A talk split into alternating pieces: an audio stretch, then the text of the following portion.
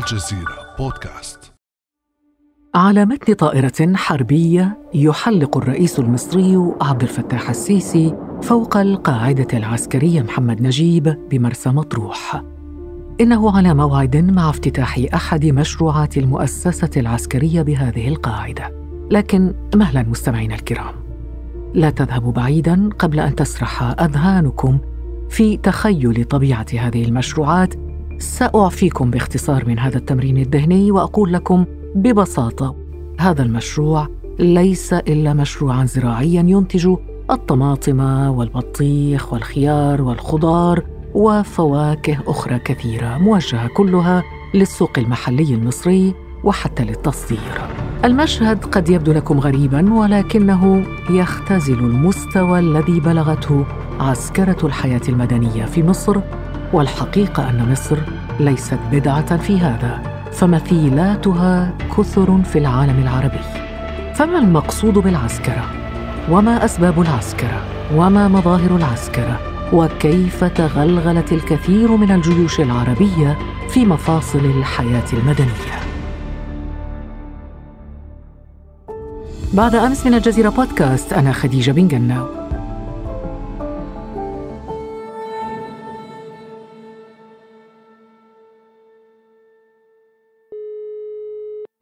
وأسعد كثيرا اليوم بانضمام البروفيسور إبراهيم السعيدي أستاذ الدبلوماسية والدراسات الدفاعية بجامعة قطر إلينا في هذه الحلقة. مساء الخير بروفيسور إبراهيم. مساء الخير أستاذة خديجة. غالبا ما يوصف انزياح المؤسسة العسكرية عن وظيفتها الأصلية أي المهام العسكرية والدفاعية انزياحها إلى ممارستها لأنشطة هي في الأساس ذات طابع مدني توصف بالعسكرة. أنا اسمحي لي أنا هخلي حضرتك تشتري من عندنا إن شاء الله آه، كنتالوب من اللي طالع. إحنا الكنتالوب والبطيخ بتاعنا في خلال آه، شهر بإذن الله هيبقى منتجه متوفر في السوق. وحضرتك لو اشتريتي من عندنا مرة هتجيبي نفسك من القاهرة هنا عشان تاخدي كل مرة. إحنا بنزرع زراعة عضوية. بس كنت هو الزراعة أيوة بقى علاقة. بالسماد لا يا المبيدات فندم الكلام إحنا ده كله بنزرع زراعة عضوية. آمنة. إحنا الفائض عن احتياجاتنا صدرنا بعضه. إحنا الشركات العالمية اللي خدت من عندنا إحنا مم. إيطاليا خدت مننا روسيا خدت المملكة العربية السعودية دولة الإمارات العربية المتحدة بعض المصدرين أخ ولبنان وسوريا. أخذوا من عندنا منتجات الناس دي جاية دلوقتي عايزة تبرم معانا عقود تصديرية إحنا طبعا ما أبرمناش العقود دي إلا لما نشوف حاجة السوق المصري الأول يعني وبعد إحنا عندنا الأول الاستهلاك المحلي السوق المصري الأول. الأولوية آه. الأولى للسوق المصري يا فندم. والاستهلاك المحلي ونحافظ على توازن الأسعار بروفيسور إبراهيم هذا الذي استمعنا إليه يعني الذي يتحدث عن ويبيع الكنتال والبطيخ. هو في الحقيقة ليس مزارع ولا فلاح ولا تاجر ولا بائع. هذا الشخص هو ضابط برتبة لواء اللواء محمد عبد الحي رئيس مجلس إدارة الشركة الوطنية للمحميات الزراعية في مصر. يتحدث عن بيع البطيخ والبطاطا وال- والبندورة وغير ذلك. لك تعليق؟ تعليقي هو أن مثل هذه الأعمال التي يقوم بها الجنود دفعهم للقيام بهذه الأعمال يسيء إلى قيم الجندية لأن الجندي لما قرر أن يدخل إلى الجيش وينتسب إليه وينخرط في الخدمة العسكرية إنما انخرط بغرض الدفاع عن البلاد وعن استقلالها الوطني. والجندي بطبيعة الحال هو شخص نظامي تدرب على استراتيجيات السلاح وعنده تكوين وتدريب من أجل أن يدافع عن استقلال البلد. ولكن حينما يتحول إلى وظيفة أن يبيع البطاطا والبطيخ ويتدخل في أمور فإن ذلك يسيء إلى صورته لدى المجتمع.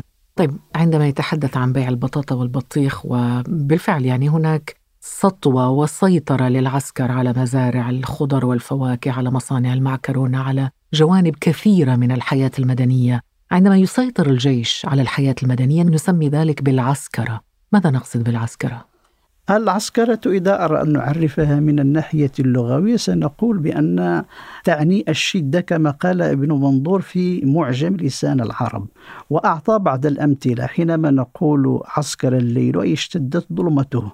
وعسكر القوم في مكان ما أي تجمعوا فيه وعسكر الشيء أي جمعه والعسكر أي الجيش ومجتمعه وفي اللغة العربية تعني الشدة.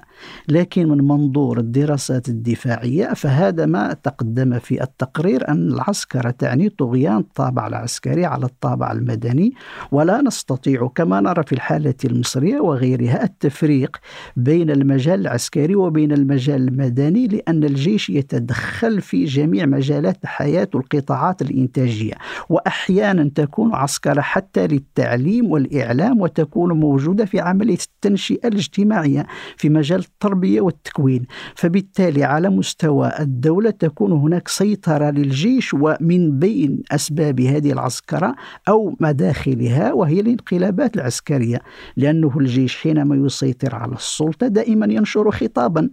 هذا الخطاب يقول بأنه إجراء احترازي ضروري أملته مقتضيات الأمن القومي ولكن جوهر الشيء حينما يسيطر الجيش على السلطة وهو التحكم في المجتمع. فهذه هي العسكرة. دكتور هناك دول لم تحدث فيها انقلابات عسكرية وفيها عسكرة وفيها تداخل بين العسكري والمدني وسيطرة للعسكري على المدني. لا العسكرة في كل مظاهرها تعتبر يعني شيئا مضرا للحياة السياسية وللاقتصاد سنقول لماذا ونشرح لماذا تعتبر مضرة لكنها لصيقة بالأنظمة الشمولية وغير الديمقراطية.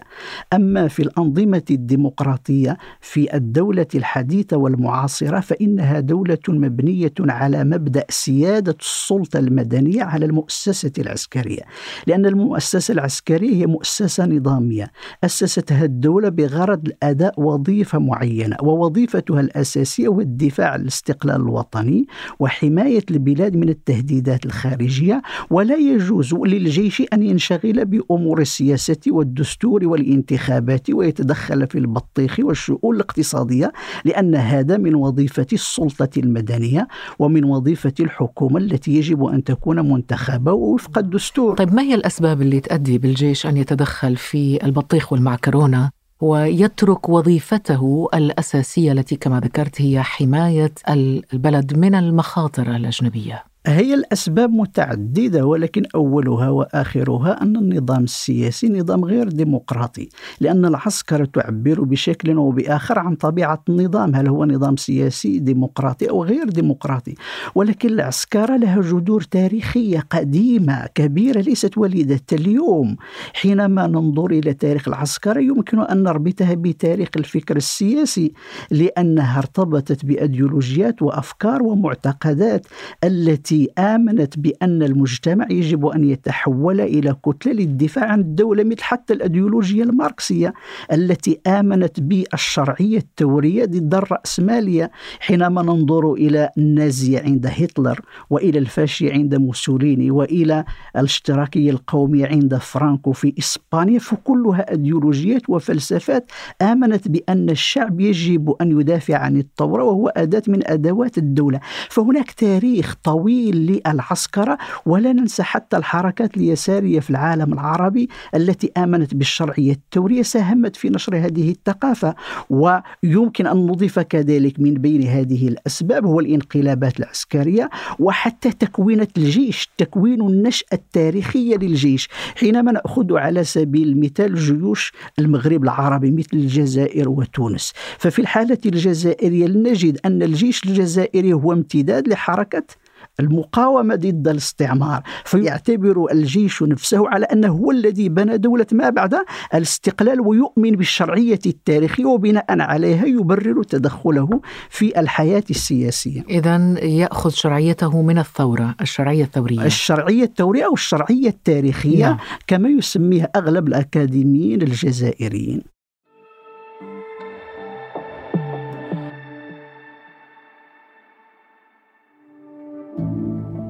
ابقى على تواصل مستمر مع الجزيرة بودكاست ولا تنسى تفعيل زر الاشتراك الموجود في تطبيقك لتصلك الحلقات يومياً.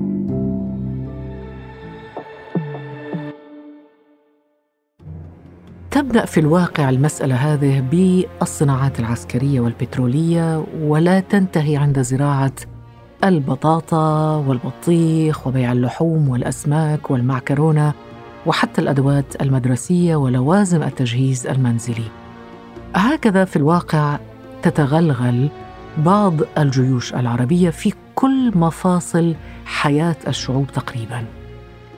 هي مشاركة من القوات المسلحة لتخفيف المعيشة عن مواطنينا ومشاركة قوية إن شاء الله فعالة من القوات المسلحة لإبراز أدوار تجاه المواطنين.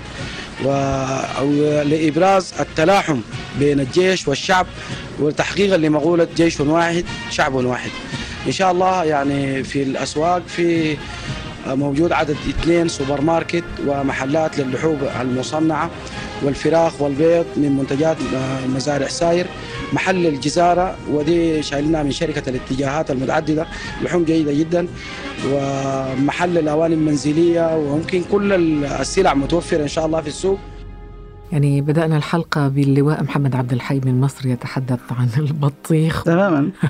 الآن الآن ضابط سوداني هو المقدم زاهر حاج موسى نائب مدير الأسواق الوطنية للبيع المخفض. تابعة للقوات المسلحة السودانية يتحدث عن الفراخ والبيض والدجاج. يعني نحن أمام ظاهرة يعني تكاد تتغلغل في دول عربية كثيرة. تحدثنا عن أسبابها بروفيسور إبراهيم. ماذا عن مظاهر هذه الظاهرة. مظاهر هذه الظاهرة هو ما ذكره المقدم في السودان الذي يمكن وصفه بالعسكرة الاقتصادية. ومعنى العسكرة الاقتصادية وهي تعاظم المكون العسكري في الاقتصاد ويمكن قياس ذلك من خلال حجم المقاولات والشركات المملوكة للمؤسسة العسكرية سواء كمؤسسة أو كأفراد. فسنجد على سبيل المثال في الحالة السودانية أن عدد الشركات التابعة للجيش والتي تستثمر في قطاعات حيوية مثل الذهب والاتصالات والمواصلات وكذلك في المواشي وفي القطاع الزراعي. 16 شركة وكلها تابعة للمؤسسة العسكرية وأنه عادة دائما وزير المالية والتخطيط الاقتصادي في السودان يشتكي بأن 80% من موارد الميزانية لا يسيطر عليها وإنما تسيطر عليها الشركات التابعة للمؤسسة العسكرية.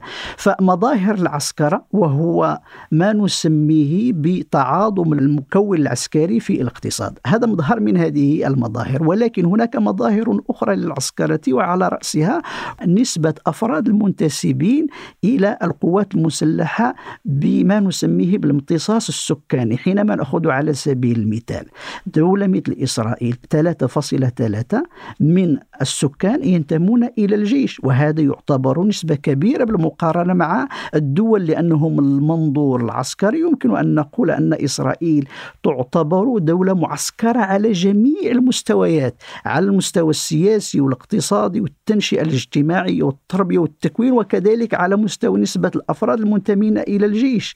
مثال كوريا الشمالية على سبيل المثال عدد سكانها 25 مليون نسمة لكن عدد المنتسبين إلى الجيش يفوق 5 مليون نسمة. فهذا يعتبر نوعا من أنواع العسكرة ثم كذلك نتكلم عن العسكرة في حالة حينما يتم تعاظم أو آه، نسبة الإنفاق العسكري تكون كبيرة في الميزانية السنوية بالمقارنة مع الأولويات التي يجب إعطاؤها لمشاريع التنمية الاجتماعية والاقتصادية.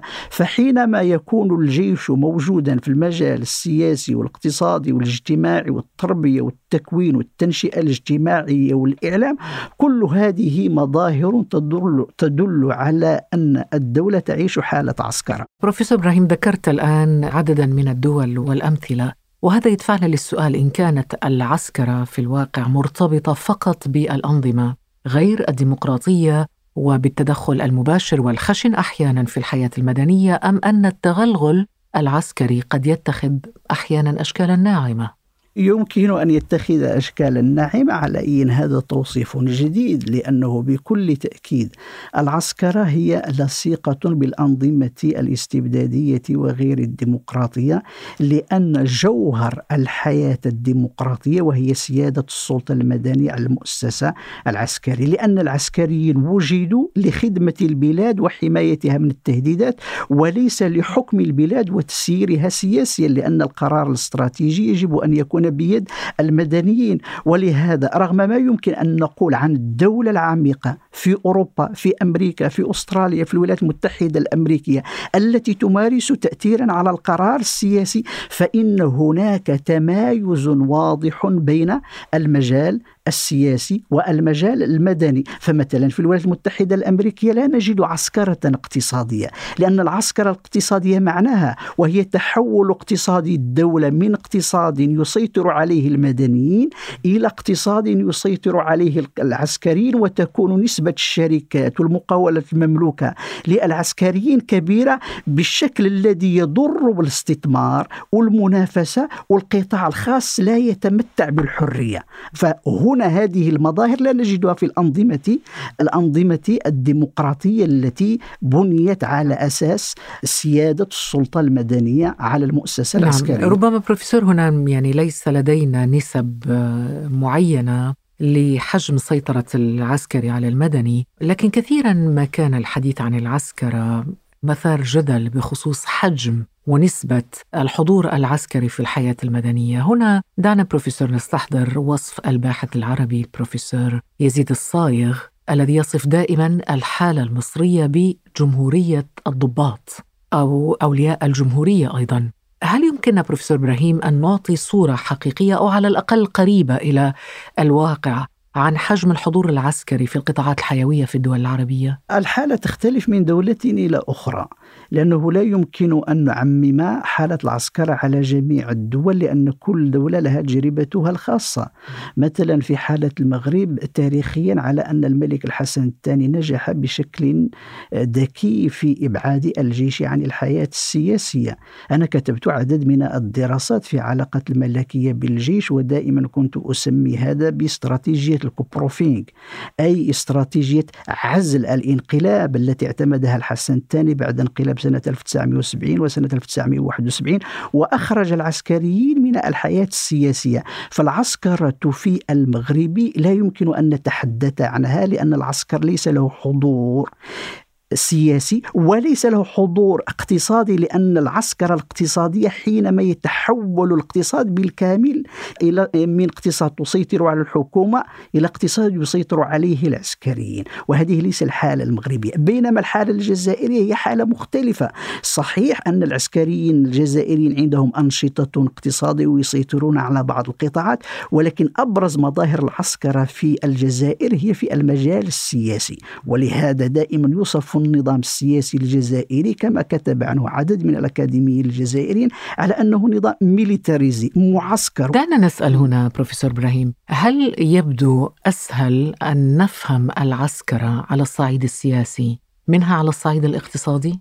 العسكرة لها مظاهرها ولها توصيف واضح في المجال السياسي وهي التأثير المباشر للعسكريين على القرار السياسي أو عن طريق حكم العسكر من خلال الانقلابات العسكرية بحيث لا تكون القرار السياسي بيد المدنيين ويكون هناك إخلال بمبدأ سيادة السلطة المدنية على المؤسسة العسكرية. هذه تقدمها حالة الجزائر بشكل بارز. نعم قصدي لكن هل تكون مقبولة لدى المراقب إذا لم تصل إلى مستوى إدارة مصانع معكرونة ومزارع بطيخ وبطاطا طالما أنها بقيت في المجال السياسي؟ سواء كانت في المجال السياسي أو كانت في المجال الاقتصادي فإن العسكرة تعتبر شيئا مرفوضا وتشكل معضلة لأنه في المجال السياسي لا تسمح بظهور الدولة المدنية ولا تسمح بالتداول على السلطة لأن العسكر وجدوا ليس ليحكموا البلاد وإنما لخ خدمتها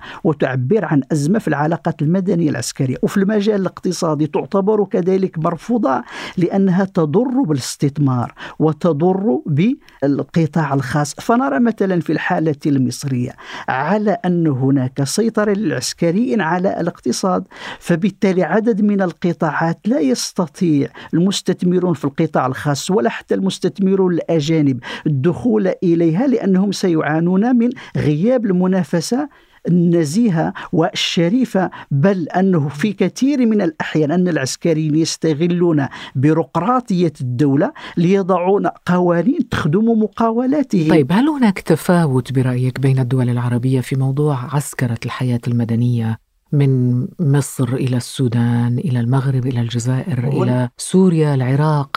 هل هناك ترتيب معين؟ هناك ترتيب معين وهناك تفاوتات كبيرة ونستطيع أن نقيس عملية هذا التفاوت من خلال ما قلنا نسبة أفراد المنتسبين إلى الجيش نسبة المقاولات المملوكة نسبة تسخير الموارد البشرية والاقتصادية لخدمة الأغراض الاقتصادية كذلك ظهور أو حضور الجيش في الحياة المدنية والاجتماعية فالحالة المغربية ليست هي الحالة الجزائرية وحالة تونس حالة تونس تقدم مدنيا على أنه ليست هناك عسكرة لا سياسية نعم. ولا ماذا عن اقتصادية السودان؟ أما عن السودان فإنها تمثل في نفس الوقت مظهرا سياسيا ومظهرا اقتصاديا مظهرا سياسيا لأن الذي يحكم الآن هو العسكر ومظهرا اقتصاديا لأنه كما قلنا 16 شركة من الشركات الكبرى تابعة للجيش كمؤسسة وكأفراد وتتهرب من دفع الضرائب وتسيطر على القطاعات الإنتاجية الحيوية في حالة مصر شبيهة بالحالة السودانية تماما. لكن في ولكن دول تبقى مصر في الريادة. مصر تبقى في الريادة لسبب آه، واضح هو أنه منذ سنة 1952 سيطر الجيش على الحكم إلى اليوم وكانت هناك فقط مرحلة ضئيلة وضيقة حينما حكم الرئيس المدني مرسي لفترة 18 شهرا ورجع العسكريون عن طريق السيسي من للسيطرة جديد. عليه. طيب هناك شيء إيجابي مظهر إيجابي يمكن أن نتحدث يعني هذا السؤال مهم. في في في موضوع العسكرة؟ هذا سؤال مهم لأنه حينما نصف العسكرة نتفق جميعا على أنها تسيء للدولة تسيء للاقتصاد تسيء للتنشئة الاجتماعية. ولكن رغم كل هذه السلبيات التي ترافق العسكرة وعلى أنها تضعف سلطة القانون والدستور وعلى أنها تضعف دور المجتمع المدني فإن هناك مظهرا إيجابيا واحدا للعسكرة وهي حينما يتم الإعلان عن حالة الطوارئ كيف ذلك؟ لأن حالة الطوارئ إنما تعتبر حقا من الحقوق الدستورية للدولة. الدولة يمكن أن تعلن حالة الطوارئ إذا كان هناك تهديد استثنائي خارجي أو داخلي مثل الدخول في حرب أو فيضانات أو كوارث أو اضطرابات داخلية تهدد الاستقرار الوطني. فبالتالي الدولة تعلن حالة الطوارئ وحينما تعلن حالة الطوارئ فإنها تعطي صلاحيات أكبر للجيش وللأجهزة الأمنية ويترتب عنه تعليق بعض الحريات والحقوق مثل حظر التجوال. فبالتالي هنا الجيش يقوم بوظيفته في دعم السلطات المدنية من أجل الحفاظ على الأمن في حالة الطوارئ. ولكن ولكن تنفي ما قبلها أن حالة الطوارئ يجب أن تكون إجراء استثنائيا ويجب أن تكون مؤقتة ويجب أن يعود الجيش إلى وظيفته بزوال التهديد بعد انتهاء التهديد. نعم. طيب على الأقل في شيء إيجابي واحد. في شيء إيجابي واحد على الأقل. طيب بروفيسور إبراهيم السعيدي بعد هذه الجولة وهذا التشريح والطواف حول العسكرة وأسبابها ومظاهرها دعنا ننهي بالحلول أو مداخل تفكيك العسكرة في عالمنا العربي. هل يمكن أن تكون يعني الديمقراطية مدخلا ربما لانتهاء هذه العسكرة؟ حلول العسكرة عديدة أولها وقبل كل شيء يجب تعزيز الديمقراطية ويجب تعزيز دولة المؤسسات. أنا هنا لا أتكلم عن الفصل ما بين المجال المدني والمجال العسكري لأنه لا يمكن أن نتكلم عن فصل شامل لأنه الجيش يقدم خدمات للسلطة المدنية. ولكن في الدولة الحديثة والمعاصرة على أن الجيش وظيفته هو الدفاع عن الاستقلال الوطني وليس التدخل في شؤون السياسة. فالعسكريون بحكم تنشئتهم الاجتماعية لا يصلحون للسياسة وأن تدخلهم في السياسة يضر بالأمن القومي ويضر بقيم الجندية. فحلول العسكرة وهي تقوية المؤسسات وتقوية الديمقراطية ثم في المجال العسكرة الاقتصادية التي تكلمنا عنها في حالة السودان وحالة مصر التي تضر بالاستثمار والقطاع الخاص فإنه يجب تقنين هذه المسألة. يجب تقنين الأنشطة الاقتصادية للعسكريين كأفراد. لأنه نرى أنه العسكريين عادة يلجؤون إلى أنشطة اقتصادية خاصة بعد تقاعدهم. ولكن بعض الدول يمكن أن تسمح لهم بممارسة نشاط اقتصادي محدود ولكن تحت المراقبة ويتم تقنينه. وهنا اسمح لي أريد أن أعطي مثالا خطيرا في الحالة المصرية. تكلمنا عن الكتابات التي كتبها يزيد الصايغ. وهنا بالمناسبة أريد أن أشير إلى باحثة مصرية زينب أبو المجد. التي كتبت أطروحة في هذا الموضوع تستحق الذكر وهي أن قالت خطورة العسكرة الاقتصادية أنها أضرت بالعقيدة العسكرية للجيش المصري وأن الجيش المصري تحول إلى جيش يتحكم فيه ضباط نيوليبراليين ورجال أعمال وأن عقيدته تحولت من عقيدة قومية اشتراكية إلى عقيدة تركز على القضايا الوطنية ولم يعد هناك استعداد كبير في هذه النخبة العسكرية للقيام بعمليات عسكرية خارجه طيب سنحاول استضافتها في حلقة من حلقات البودكاست. الدكتورة زينب أبو المجد. أبو المجد. إن شاء الله. سعدنا بك بروفيسور إبراهيم. وعلى هذه الإضاءة الجميلة والعميقة في موضوع العسكرة. شكرا, شكرا أستاذة خديجة. شكرا. بارك الله فيك. بارك الله فيك. شكرا. كان هذا بعد أمس.